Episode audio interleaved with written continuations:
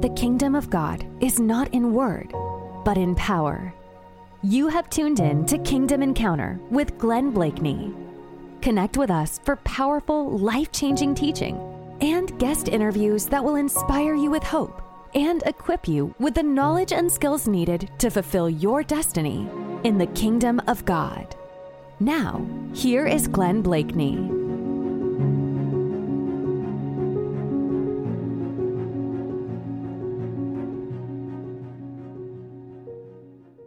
But what God has given to us is a ministry of teaching the Word that imparts revelation and activates demonstration. So, the reality is, let, let me just put it this way you can have a demonstration without revelation. You know that. Any, any person who doesn't know Jesus can experience a miracle, right? I mean, I, we've seen that many, many times. I've seen blind eyes open, crippled people walk, and and uh, people that don't know the Lord Jesus. Uh, we, we've seen, you know, incredible things happen with people that don't know Jesus. And those are, those are really miracles and signs and wonders. And they're, they're a powerful way in which the Lord moves because his intention and his purpose is to arrest our attention. I love Acts chapter 8, verse 6. It says, And the multitudes with one accord heeded the things spoken by Philip, hearing and seeing the miracles which he did.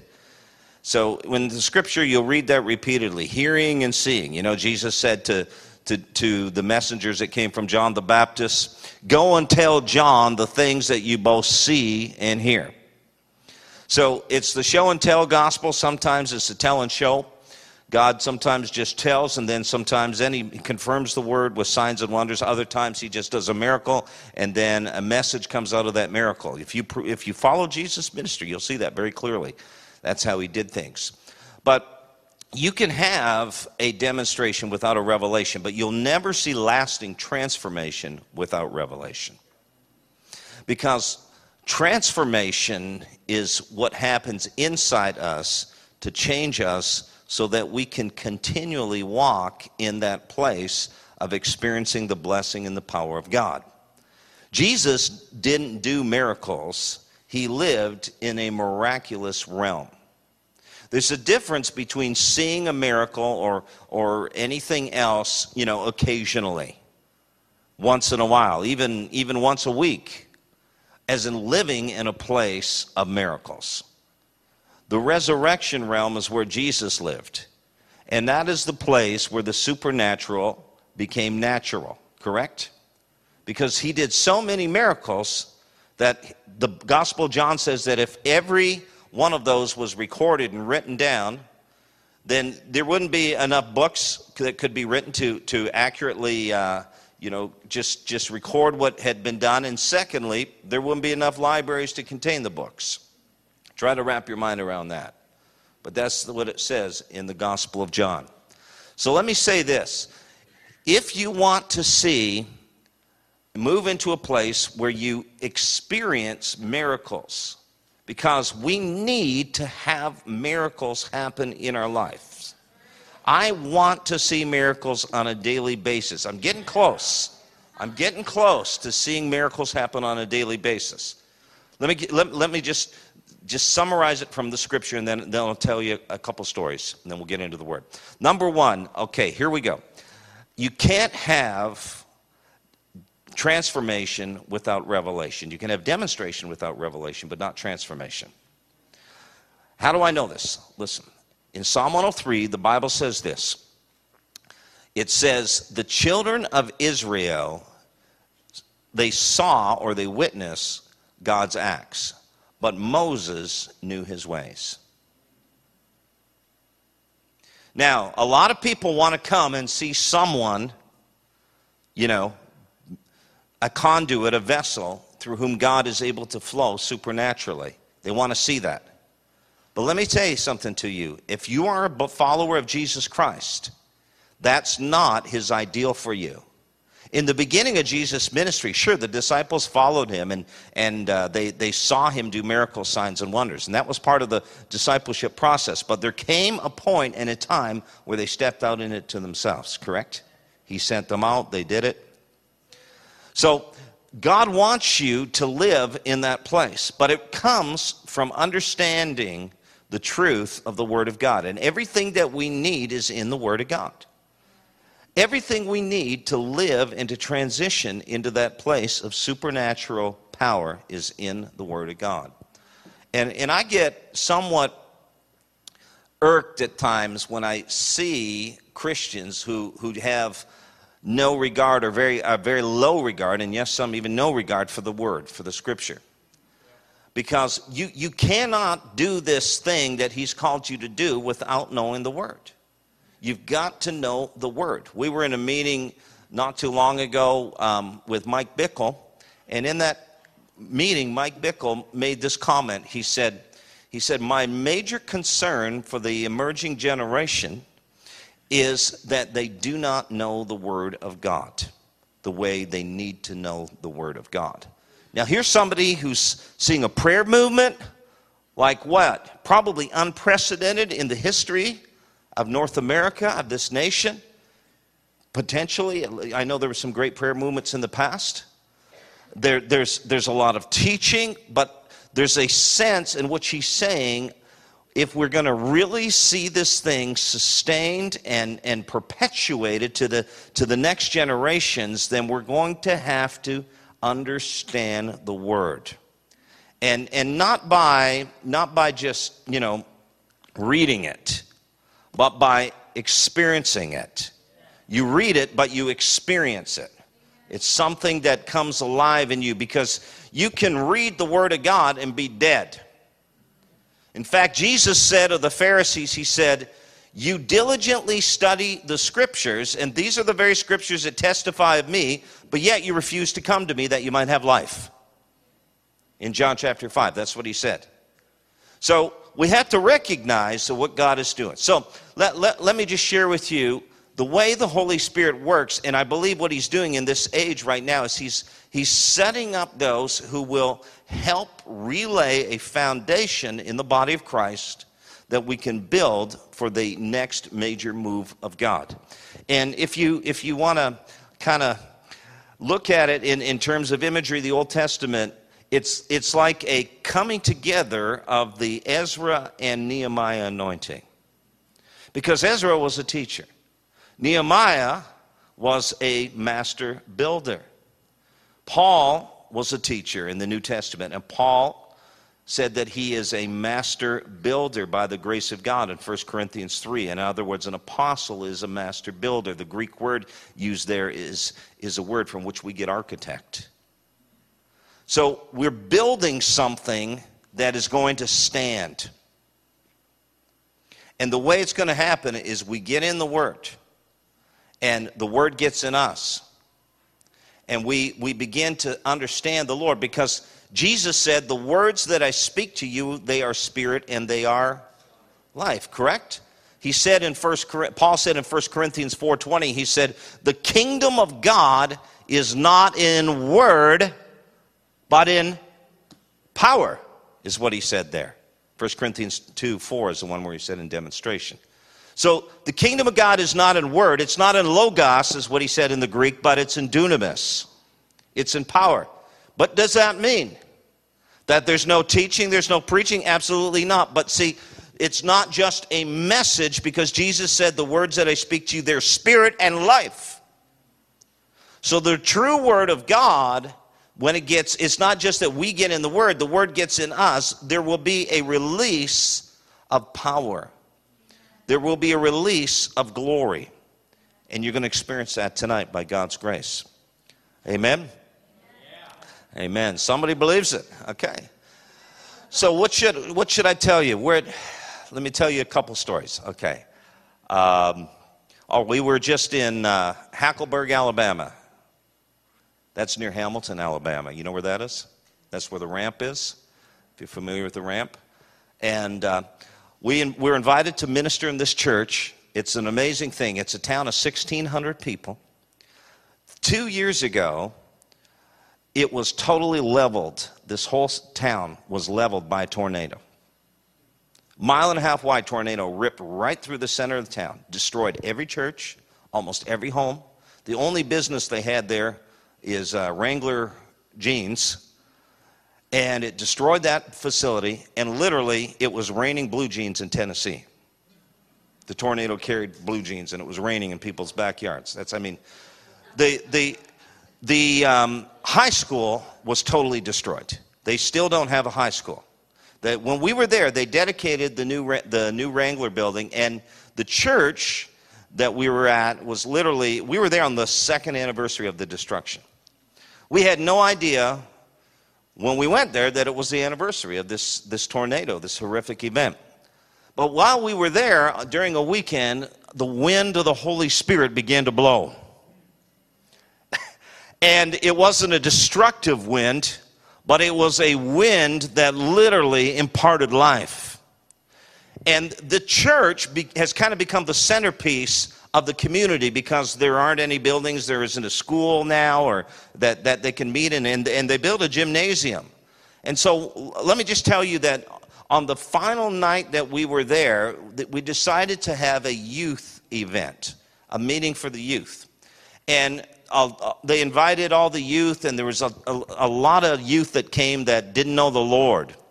And the power of God moved in that place to the point that almost every one of these kids was laid out on the floor under the power of the Holy Spirit, and at least 50% of them had never been to church and didn't know the Lord.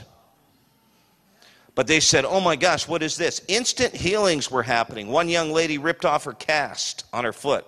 Her leg was broken and she was instantly healed. People that were, you know, I mean, some pretty, pretty bad dudes were getting healed of things. Miracles were happening. Um, just, just instantaneous things were happening. But the bottom line is it resulted in salvations. That, the, that people gave their life to Jesus Christ, which of course is the greatest miracle. Amen? Jesus said that you may know that the Son of Man has power on the earth to forgive sins. I say to you, arise, take up your bed and walk. So it's, it's an attestation of, of the power of the gospel. So, so we saw that happen. But here, here's, here's the most moving part of the whole weekend. There, were, well, there was a young man, he was about 17 years of age, and uh, what had happened was he had been driving a, a four wheeler and had a, had a younger boy on the back of the four wheeler. He did not see a vehicle coming. He pulled out in front of this vehicle, and this boy, this young boy, about seven years of age, was killed. Can you imagine the guilt and, and all that he, he was dealing with? Well, that night, he had no idea. He was invited to come out to the meeting, and the, the older brother of the deceased child also came out that night. Same place. They hadn't talked to each other, you know, they, it, was, it was a very difficult situation. But that night, the power of God hit that place. Both of these kids were laid out literally under the power of the Holy Spirit for like 30 minutes or longer. God brought a healing and a restoration to them, their individual lives. The young man that was carrying all this guilt, he also had an addiction issue in his life. He was completely liberated. He, he went home and he told his mom what had happened to him. He had been changed. The guilt was removed. And, but there was a literally a reconciliation that took place between these two families as a result of what God did. Isn't that awesome? In a community like that, I'm telling you that it's the power of the gospel that Jesus is setting things up all over the place. Amen? All right, let me tell you, I can tell you a lot of big stories, but I love the little stories too. Here, here's another quick story. Just um, two Friday nights ago, we were um, doing uh, some teaching down in Venice, and uh, at the end of the night, there was a young lady there and uh, she had been invited by one of the people that's part of our, our team that we're developing right now to launch her ministry down there. And uh, he, he invited her to come, and at the end of it, she, had, she wanted prayer because she, she had his drug addiction. So we laid hands on her, Lynn and I, and most of the people had left and were gone. And we laid hands on her, and the power of the Holy Spirit hit her, and she went down. She's not a Christian.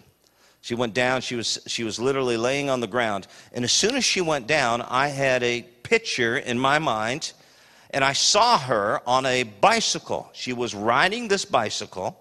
She, she went so far down the street, she got off the bicycle and she literally laid it down. She walked away and she walked into darkness. Now, I just saw her fade into the darkness. I, I knew that the darkness thing, that wasn't good. And then I, I, I said, I heard the Holy Spirit say, Tell her it's time to get back on the bike. So I told her the story. At first, she said to me, Well, that's really cool. You know, years ago, I used to be, I used to know Jesus and went to church, but for years, I've not been going to church and I've not been doing well, and I have this issue. And then she stops and she says, Oh my God. She says, Several weeks ago, I was riding my bicycle down the street, and I had been off drugs for eight months. I'd been clean for eight months, and I ran into this drug dealer. And she said, I literally got off my bicycle, put it down, walked over to where he was, and then I got addicted to drugs again. I got back on drugs again. So the exact thing that I saw was exactly what had happened to her. So she, she said, and I said to her, So God says it's time to get back on the bike. She goes, You know what? She says, I never have been on that bike to this day. And I said to her, Where were you going? She said, I was going to church. I was going to church. And, and God, so, you know, the power of the Holy Spirit showing her that God knew exactly what was going on, you know, gave her hope and, and, and, a, and a renewed determination to follow God. Isn't that awesome? Yeah. Hallelujah. Amen. Amen. All right, I'm going to ask you to take your Bible. And uh, if you have a Bible, go to Exodus 17. If you don't, then you can just listen to me. Exodus chapter 17. Let me just tell you one thing um, while you're turning there. Here's what we're going to do. Tonight, I'm going to be speaking on something that I've really never preached on before. And uh, I believe you know, the things that a lot of times what God shows me comes out of it comes by revelation, but it also comes out of my relationship with Him in this in the sense that it's something I'm going through personally, or I've had to deal with that. Do you understand what I'm saying? So we go through things so that we can learn ourselves and then also help others. So I'm going to be talking about um, destroying the deadly spirit of Amalek and I want to be sharing with you, though, kind of give you some revelation tonight as to what it is that's hindering you from moving into your destiny, from experiencing everything that God has promised you in His Word. Because I really believe that there are a lot of Christians that are really struggling. They're not at the place that they need to be. And if you like this message, here's what I'm going to do go by the table before you go home tonight. We have a piece of paper. It says Awake Nations. Put your name and your email address and I'm going to email you a four part teaching series on MP3 absolutely free that will help you understand what it means to enter rest. Uh, God has given me a word recently. We've been ministering this in a lot of places, and, and the, the results have been phenomenal. Exodus chapter 17, starting at verse number 8. Amalek came and fought with Israel in Rephidim. And Moses said to Joshua, Choose us some men and go out and fight with Amalek. Tomorrow I will stand on the top of the hill with the rod of God in my hand. So Joshua did as Moses said to him and fought with Amalek. And Moses, Aaron, and Hur went up to the top of the hill. And so it was when Moses held up his hand that Israel prevailed. And when he let down his hand, Amalek prevailed. But Moses' hands became heavy, so they took a stone and put it under him, and he sat on it. And Aaron and Hur supported his hands, one on one side and the other on the other side, and his hands were steady until the going down of the sun. So Joshua defeated Amalek and his people with the edge of the sword. Then the Lord said to Moses, Write this for a memorial in the book. Now listen to this. And recount it in the hearing of Joshua, that I will utterly blot out the remembrance of Amalek from under heaven. Moses built an altar and called its name, The Lord is my banner, Jehovah Nisi. For he said, Because the Lord has sworn, the Lord will have war with Amalek from generation to generation. Now, let me just say, depending on what translation you have, there could be a little bit of a, a variation there in that last verse. But um, I want you to understand. Now, we'll, we'll, we'll explain that tonight. Okay, let me just give you the historical backdrop here, okay? What had happened was Israel literally had been delivered from the hand of their enemies, and by signs and wonders, God demoralized and decimated the most powerful nation in the world. And he freed his people from over 400 years of slavery in Egypt. So now the Israelites are en route to their promised land. God is leading them forward using his servant Moses, and of necessity, their journey requires that they go into the wilderness. Now, I'm not sure if they fully understood that they would be going into the wilderness or not, but Moses knew that because if you read Exodus 6, he actually goes before Pharaoh and says, God says, Let my people go that they may worship me in the wilderness. Now, a lot of us, we want to move into that promised land, don't we? But we have to realize that the wilderness is part of the journey. God had a purpose in bringing them into the wilderness. In the wilderness, He was going to teach them that man does not live by bread alone, but man lives by every word that proceeds from the mouth of God. You know, when they were in Egypt, they were in the place of not enough. When they would move into Canaan, they would be in the place of more than enough. But in the wilderness, they would have just enough. So before you can move from prophecy to destiny, you've got to learn God is your sufficiency. Because if you don't learn that lesson, you will never be able to stand in that place of victory. It's a place where God prepares you for what it is He's called you to do. It's a place where you learn dependence upon God. And you know what? One of my favorite scriptures in this hour, and it's one of those scriptures that, frankly, it's, it's such an appropriate and applicable truth right now to the body of Christ that is scary.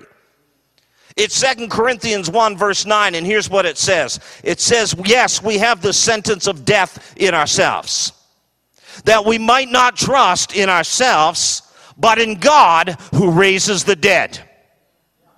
See, there's a place that God has been bringing his people in this season, and it's kind of like he's taking us back into the wilderness again because he's saying, I am about to pour out my spirit, I am about to display my glory, and the nations are going to see me in such a powerful way. But before I do this, I need a people that are fit habitations, a people that are prepared to be vessels of honor. So I'm going to take you into the wilderness where I can prepare you for my purposes. And the truth is, beloved, that the more powerful the promotion is, often the more profound and even painful the preparation process is. It's a place where God says, I need you to stop trusting in yourself 100% and learn to depend upon me. Because when you get that right, because see, the devil is a defeated enemy. He's already, those principalities and powers have already been destroyed and, and, and literally rendered powerless by Jesus at the cross. So, why is it that we still struggle against spiritual adversaries? Because we have not yet learned to move into the resurrection realm. The sentence of death is what he's saying I'm wanting to see take place in your life. Because a lot of times, you know, we, we think the sentence of death, that sounds terminal, doesn't it? But in actuality, what often we think is termination is merely transition. Because God is saying, I'm not trying to kill you in the sense that I'm trying to kill you, but I'm, I'm trying to put, see your, your, your self dependence, your self will, and your fleshly desires put to death in order that you may transition into my glory and see my power. So the children of Israel are now literally they had they'd come out of Egypt, they had seen God's powerful hand operate 10 plagues. They had crossed the Red Sea where the most powerful military in the world was destroyed overnight.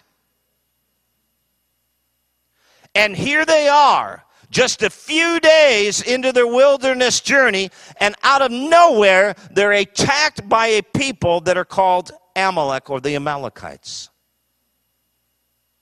And such a threat to his people was the Amalekites that God said he will utterly blot out the remembrance from under heaven.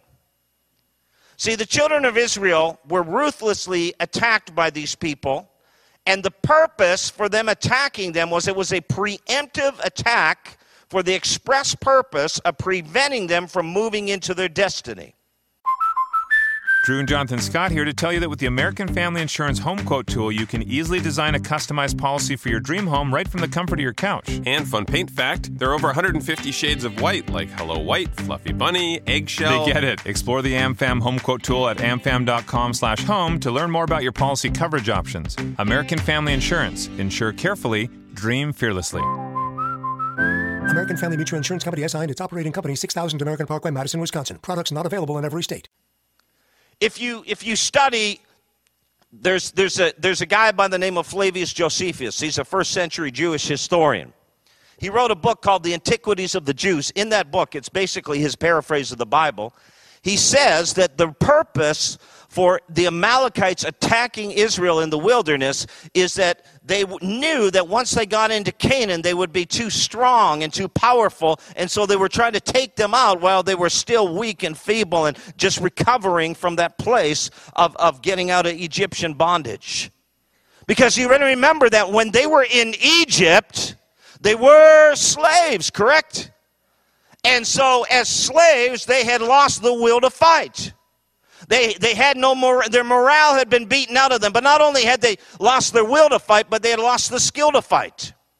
So now, God says, I have to build you back up again rather than just take you from that place of slavery to the place where you have abundance, I have to build up your faith. I have to strengthen your resolve and teach you how to walk in confidence and in authority as my children. So he brings them into the wilderness as the boot camp, as the, as the proving ground, so to speak. The Amalekites realize what's going on, and so they attack for the purpose of destroying them. But you know, the Bible says that as a result of Moses' hands being held up by Aaron and Hur, that Joshua and the Israelites prevailed in the battle, correct? But the interesting thing is, God says, I want you to write this down in a book, Moses, and I want you to make sure that Joshua hears it. That I'm going to utterly blot out the remembrance of Amalek from under heaven. And it says that the, the, name of that place was called Jehovah Nisi, which literally means that, that hands were raised up. Depending on what translation you have, it might say that hands were raised up towards God, like the NIV says, like, like reaching out towards God in rebellion. You see, in the Hebrew language, the, the, the, the number 10, which is the equivalent for the, for the Hebrew letter Yod, is a word which always speaks of an outstretched arm. But depending on what the context and what other numbers it's coupled with, you, you find out the significance. It can speak of hands raised up in worship. It can speak about hands raised up in rebellion. It can speak about hands raised out to help the poor, depending on the context. So the idea here is that there were hands that were raised up. Now, here's the interesting thing. It's a, it's a difficult thing to translate, so some scholars say it like hands of rebellion raised up towards God and others say it was like hands of prayer or worship or dependence raised up towards God, like Moses' hands. But I believe the reality is that we see two different responses here of outstretched arms. The arms of Moses are raised up toward God, speaking of dependence, speaking of worship, speaking and trusting in the Lord. But the Amalekites, literally, their arms being raised out was defiance and rebellion against a holy God. So the Lord speaks and he says, I want you to remember Amalek. In other words, even though Amalek attacked you and, and in the wilderness, he said, I'm not done with him yet. He said, well, you, are going you're going to remember this, that I'm going to literally, utterly blot out the remembrance of Amalek from under heaven. And it literally says that God will have war against Amalek from generation to generation. Let me ask you a question tonight. Are there any Amalekites on the earth right now? Physically, we, we don't know that there are any that are alive. just like there aren't any Canaanites. But yet God says, from generation to generation, I'm going to wage war against Amalek. So who, who was this Amalek? Who were these Amalekites? Genesis 36, 12 says Amalek was the grandson of Esau. The Amalekites were literally a nomadic tribes people. In other words, they, they didn't have a city of their own. They, they wandered in the wilderness and in the peninsula of Sinai between Israel, what is Israel today, and Egypt. They were a powerful people. A very powerful people. Numbers 24 20 says that when Balaam looked at Amalek, it says he took up his prophetic utterance and said, Amalek is the foremost of the neighboring nations. They were a powerful people. Their name also means this a people that lick up. But there's another meaning to the Hebrew word Amalek. No king. Malek is the Hebrew word for king. Ah is an antecedent, it negates. No king. The Amalekites were a people that said, No king. We don't want to come under any type of authority. We don't want to submit to the lordship and the, the supreme authority of God Almighty. So, the Amalekites, let me say to you, they represent a spiritual power and principality of wickedness that is still at work today with an assignment of preventing the people of God from moving into their promised land. What is your promised land? What is your inheritance as a follower of Jesus, a disciple of Christ, a believer in the new covenant? Well, as Christians, we are on a journey, but unlike the Israelites, we're not going to a geographical location. Rather, we are headed to a spiritual condition known as rest. Canaan, the promised land, was a type and shadow of the rest that we inherit in Christ Jesus. If you study the, the, the uh, writings of the Old Testament and in the Pentateuch, particularly in Deuteronomy and Exodus, you're going to see there that Canaan, the promised land, the land of milk and honey, is also referred to as the place of rest. For example, in Deuteronomy chapter 12, verse 10, it says, But when you cross over the Jordan, dwell in the land which the Lord your God is giving you to inherit, and he gives you rest from all your enemies round about. So, Canaan is a type and a shadow of the rest that God wants you and me to experience in the new covenant. Jesus said in Matthew 11, 28 and 29, Come to me, all you who labor and heavy laden, and I will give you rest. Take my yoke upon you, learn from me. I'm gentle and lowly in heart, and you will find rest for your souls. Let me just use by illustration the Old Testament type and just show you how it relates to us today. Let me give you three characteristics of the Old Testament type of rest and how it, it translates into our lives today in the spiritual. Number one, Canaan was a place of experiencing the fullness of God's provision and covenant promises in their lives the place of experiencing the fullness of God's covenant blessing and all of his promises in your life. Deuteronomy 8, 7 through 9. For the Lord your God is bringing you into good land, a land with brooks, streams, and deep springs gushing out into the valleys and hills, a land with wheat and barley, vines and fig trees, pomegranates, olive oil and honey, a land where bread will not be scarce and you will lack nothing. It's a place where you experience everything. Jesus said, I've come to give you life and life more abundantly. In Mark chapter 6, verse 51, the same Greek word that's translated more abundantly in, in John 10 10 is translated beyond measure.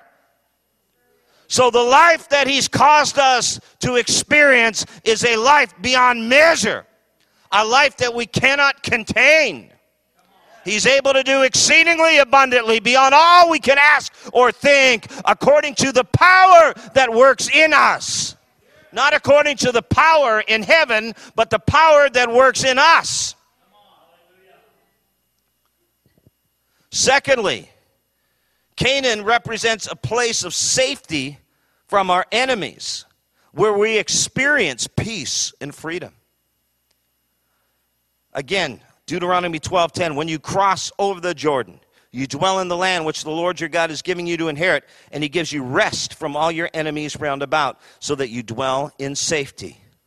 Thirdly, it's a place of habitation, not visitation. What do I mean by that? The length of the journey is to be relatively short in comparison with the time spent in the destination. You understand that it was never God's will that the Israelites would spend the majority of their days in the wilderness. He did lead them into the wilderness. There was a purpose of them being led into the wilderness. Jesus was led into the wilderness by the Spirit. But the end result, like in Jesus' life, was that they would return in the power of the Spirit. But they extended their vacation time in the wilderness to 40 years. That was never God's original intention. So, what I'm saying is, today, saints of God, we have so many believers that are camping out in the wilderness. We have churches that are in the wilderness. We have businesses that are in the wilderness. We have families living in the wilderness. We have ministries that are in the wilderness. But God wants to take us out of the wilderness into the promised land. The wilderness is a place that we pass through, not a place where we camp.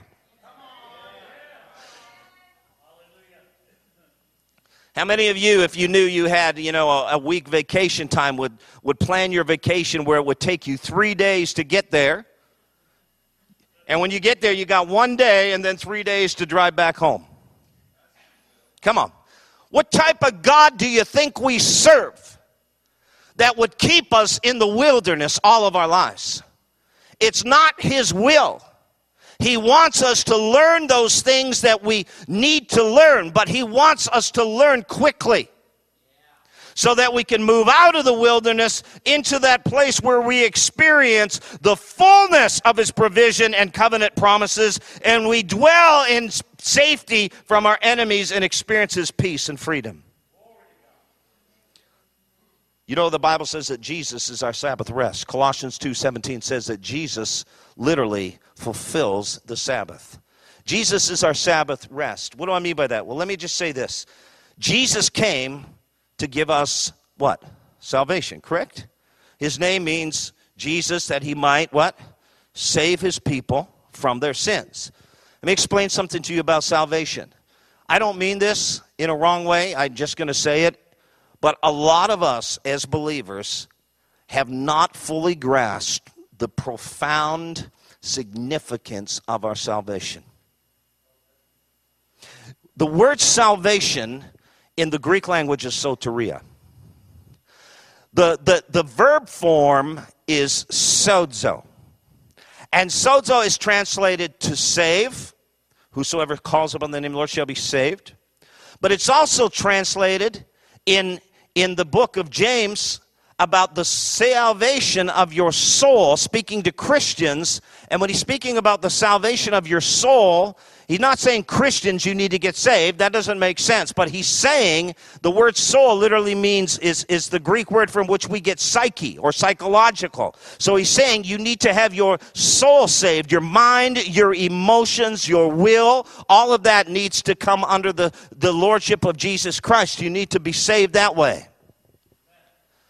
Because God didn't give us a spirit of fear, but a power, love, and a sound mind.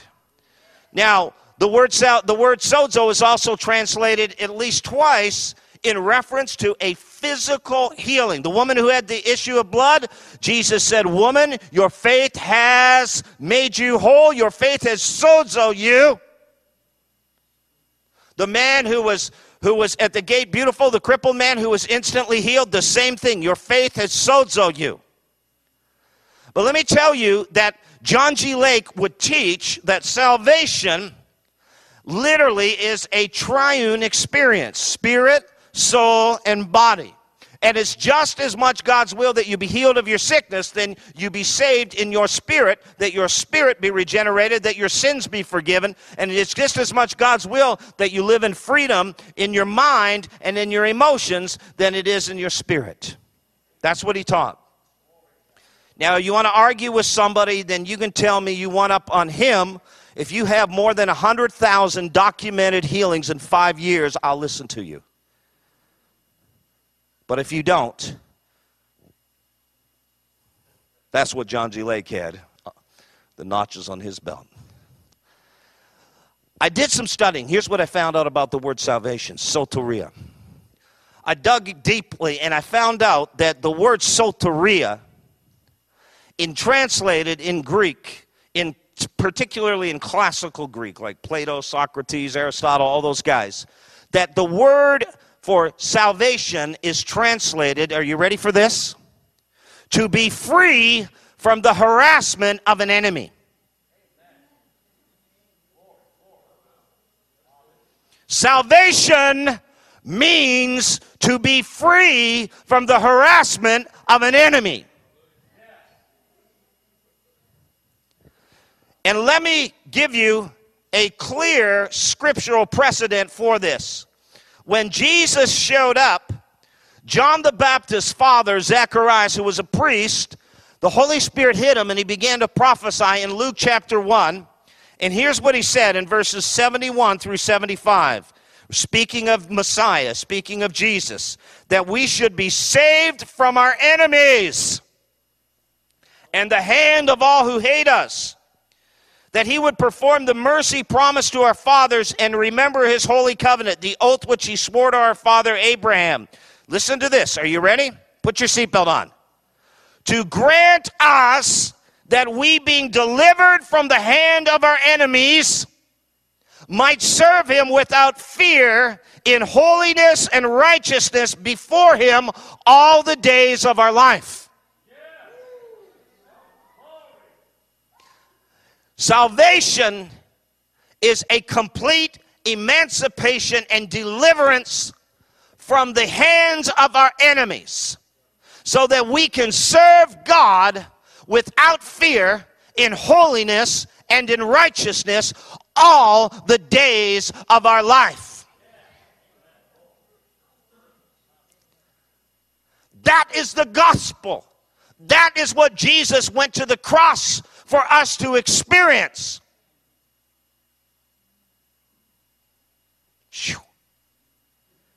But the devil doesn't want you to know that. And even if you know that, he's going to fight you. You remember Daniel was praying, right? And there was a principality called the Prince of Persia in the atmosphere.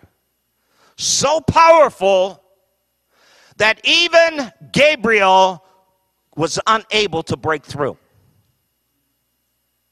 Gabriel couldn't get through. So God sends Michael to fight this principality to clear a pathway in order that Gabriel can get through. You see, there is a battle that takes place. And the spirit of Amalek is still at work today.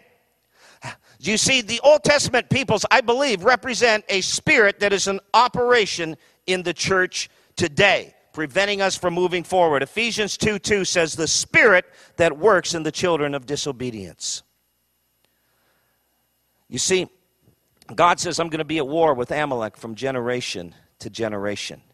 Let me tell you that Numbers 24 20 says that Amalek is a principality, not just a demon a principality, a strong man. Amalek was first or principal among the nations. See, Amalek is a power and principality that resists those that would dare believe and step out in faith and enter the rest of Christ. See, the Amalekites were nomadic people that had no city, they wandered continually in the desert. The spirit of Amalek wants you to live aimlessly and wander continually in the wilderness. Same old mountain. Again and again. Lord, why is it that I'm not moving out? I'll tell you why. Because the spirit of Amalek has an assignment of locking you into the wilderness so that you will never cross the river Jordan and enter your promised land. The spirit of Amalek is bent on keeping you in the place where you're always looking to the future fulfillment of God's promises and never experiencing it in the present. Oh, there's the promised land. I see it. One day we're going to get there. And when the children of Israel tried to cross over, you can read this. I, I, don't have time to get into this. Give me two minutes and I'm going to turn it back to Pastor. When the children of Israel tried to come out of the wilderness, remember that 12 spies were sent in. What took place? 10 came back. We can't do it. There's giants in the land. Two had the report of the Lord. And later on, the 10, when they realized what they had done, they, they, re, they literally said, you know what? We regret that we said that. We're going to go up. We're going to do it. And God said, no, no, no. Don't you dare go. Because if you go, the Ark of the Covenant is not with you. And what takes place is they literally move forward. And Numbers 14, verse number 45 says that the Amalekites dwelt in the mountain, came down and attacked them and drove them back as far as Hormah. So here they were trying to move into their destiny, and the spirit of Amalek is literally around the borders trying to prevent them from moving forward. It's a spirit that works in you to prevent you from moving forward. Let me close with this Deuteronomy 25. At the end of the 40 years, they're about to, sh- to cross over the River Jordan and to go in and possess the land. What takes place is God says in verses 17 through 19, Remember what the Amalekites did to you along the way when you came out of Egypt, when you were weary and worn out. They met you on your journey and cut off all who were lagging behind. They had no fear of God. When the Lord your God gives you rest from all the enemies around you in the land he's giving you to possess as his inheritance, you shall blot out the memory of Amalek from under heaven. Do not forget. Listen, what is God saying? God said, I have unfinished business with Amalek. He said, I'm going to blot out Amalek, but he said, actually, it's you. You're going to do it. But here's the deal. Did God, why is it that God didn't allow it to happen in the wilderness? Why is it? Did he need a piece of real estate? No, because Canaan represents a type of rest. What is rest? Rest is a place where we no longer trust in ourselves but we rest completely in what Jesus did at the cross and we, we lean not on our own understanding. We don't do things the way we want to do it. The Bible says in Hebrews 4 that when a man ceases from his works, just as God did from his, he shall enter that rest. Does that mean that we don't do good works? No, no, no. Ephesians 2 says we are his workmanship, created in Christ Jesus for good works. But the good works that we're called to do aren't our good works, they're his good works. So we have to come to the place where we understand John 5 19, which says, like Jesus said, what the Son can do nothing of his own but whatever the Father does, so the Son does likewise. In other words, we are led by the Spirit. We don't move in the flesh. We wait upon God. And when you can't move forward, let me tell you what you do. Are you ready? You worship God and praise Him, and either He moves and literally creates an opening for you, or He speaks to you and gives you a strategy. But a lot of times, what we do is we say things like this You know, God helps those who help themselves. But let me say, God help those who try to help themselves.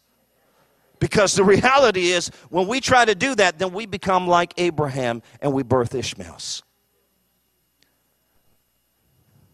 There's a place of full surrender called rest, a place where we move into the authority that God has for us and we experience what it is He wants to do in our lives. And our enemies cannot stand before us.